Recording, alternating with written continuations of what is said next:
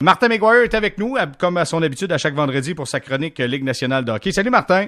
Bonsoir Jérémy. Martin, avant qu'on se parle d'une multitude de sujets, euh, écoute, je veux commencer avec cela parce qu'aujourd'hui on a appris, euh, selon euh, son agent, on a appris qu'Andrei Markov aurait pris sa retraite officiellement. Lui, Markov, qui, a, connu une brillante carrière avec le Canadien de Montréal. Et je me suis dit, Martin, tu as côtoyé Andrei Markov pendant tellement d'années. Je, voulais avoir ton point de vue là-dessus sur euh, cette fin de carrière pour Andrei Markov.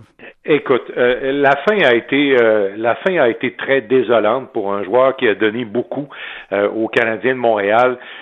écoute, tous ces années avec le Canadien, il est parmi les meilleurs pointeurs de l'histoire de l'équipe. Et c'est pas rien là, quand une équipe euh, comme le Canadien, une histoire aussi riche qui a compté euh, des défenseurs comme euh, Serge Savard, Guy Lapointe, Larry Robinson.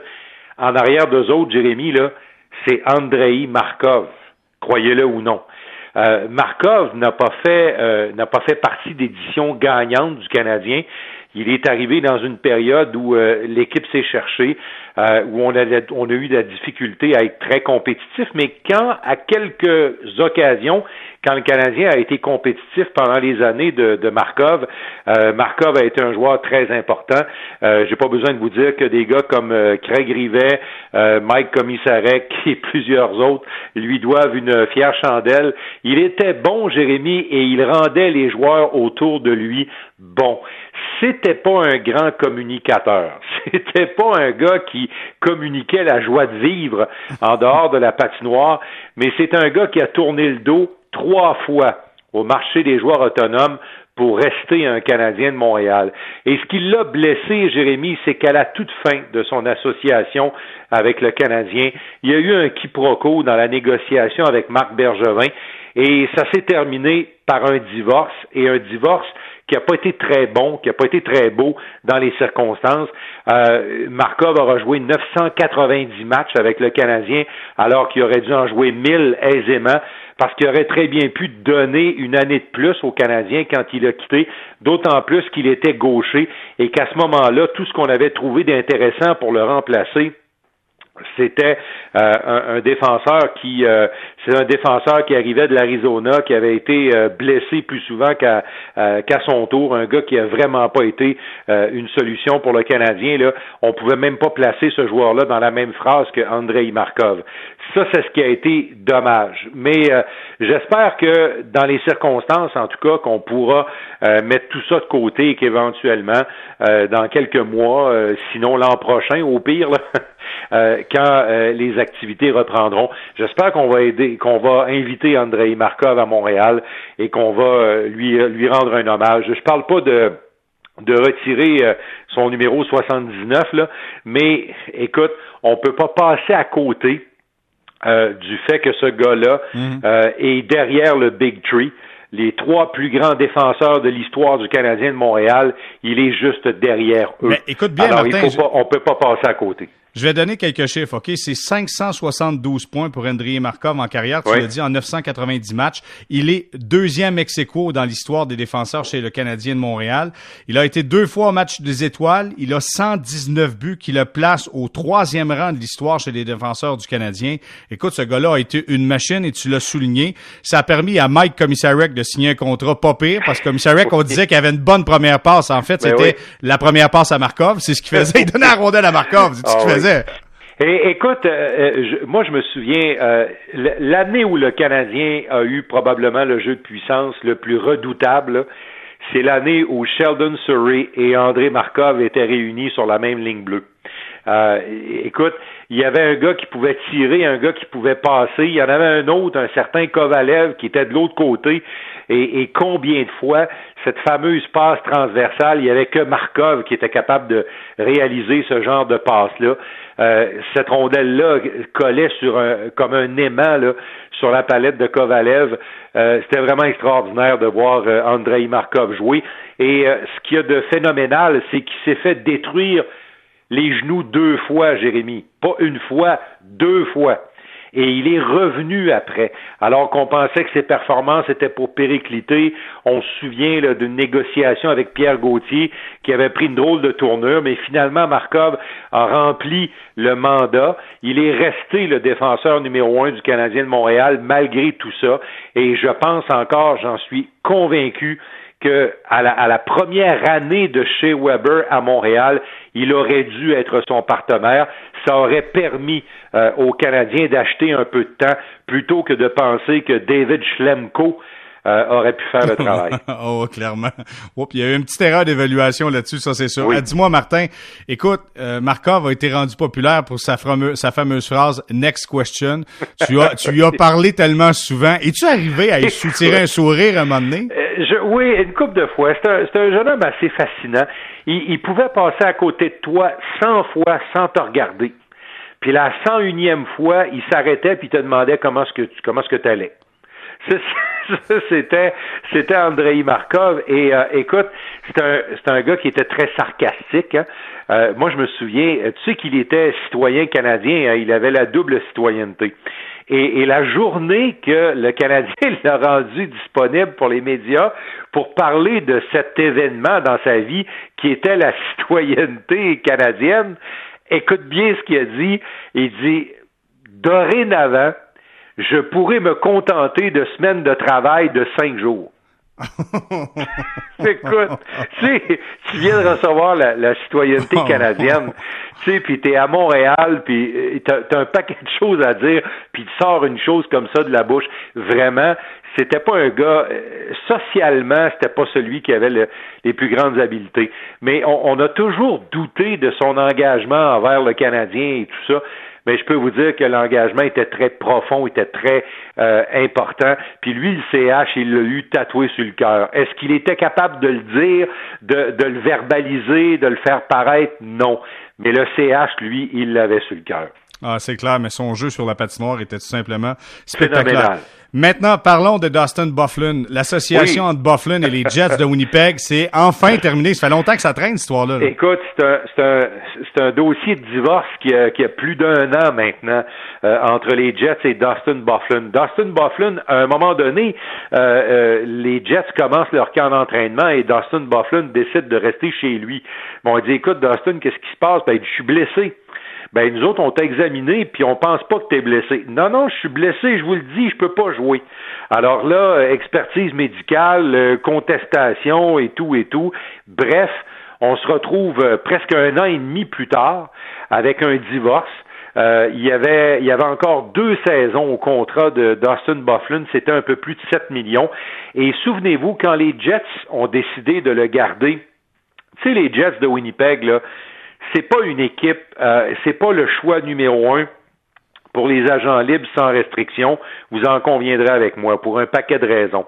Euh, je trouve ça un peu moche pour eux parce que c'est tellement de bonne organisation, puis ils prennent tellement soin de leurs joueurs et des familles des joueurs.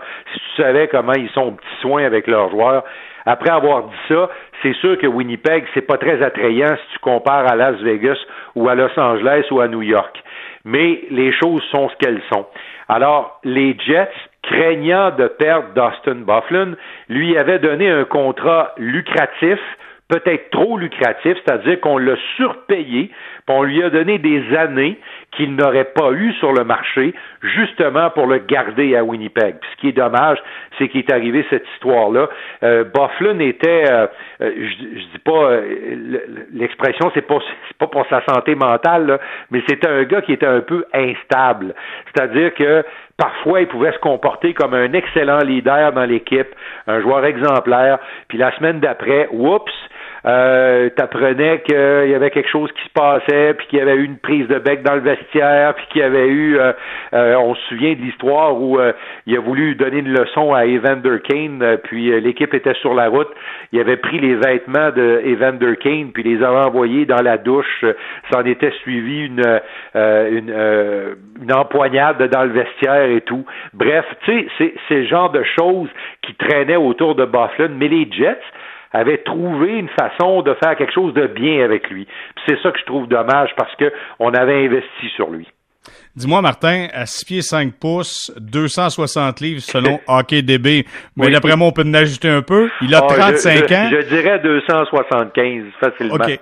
OK, il a 35 ans. Est-ce qu'il reste encore du hockey dans la Ligue nationale pour Buffalo? Ouais, écoute, euh, euh, tu sais, dans le contexte où euh, l'an prochain, ou la prochaine saison, ou si celle-là se termine, peu importe, là, mais la prochaine saison, dans le contexte où le plafond salarial bougera pas trop, moi, je suis convaincu qu'il y a quelqu'un à quelque part qui va y offrir un essai s'il veut jouer, là, puis s'il est capable de passer un examen médical, parce que cette euh, fameuse blessure mystérieuse, là, il n'y a personne qui la connaît. Là.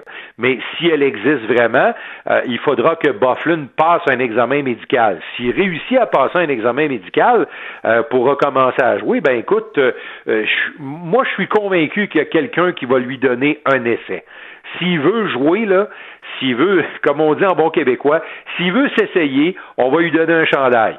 Tu sais, euh, euh, je parle pas pour des matchs, mais pour un camp d'entraînement. C'est ce que je vois. Euh, après ça, ben probablement que ce sera à lui de montrer euh, s'il peut faire quelque chose. Mais tu sais, euh, écoute, il y a un tir redoutable quand il met quand il met ses 270 livres sur le bâton, la rondelle part par les uns à, un dénommé Al Montoya, l'ancien gardien du Canadien, qui s'était fait littéralement assommer par une rondelle, un tir de Dustin Bufflin qui avait eu directement dans le masque. Alors, je pense que Montoya doit même s'en souvenir encore. Alors, ceci dit, tu sais, euh, moi, des défenseurs, c'est rare, hein? C'est bien rare les défenseurs, c'est dur à trouver. Alors, je, suis convaincu que s'il s'il s'il passe un examen médical, il y a peut-être quelqu'un qui va lui offrir un essai.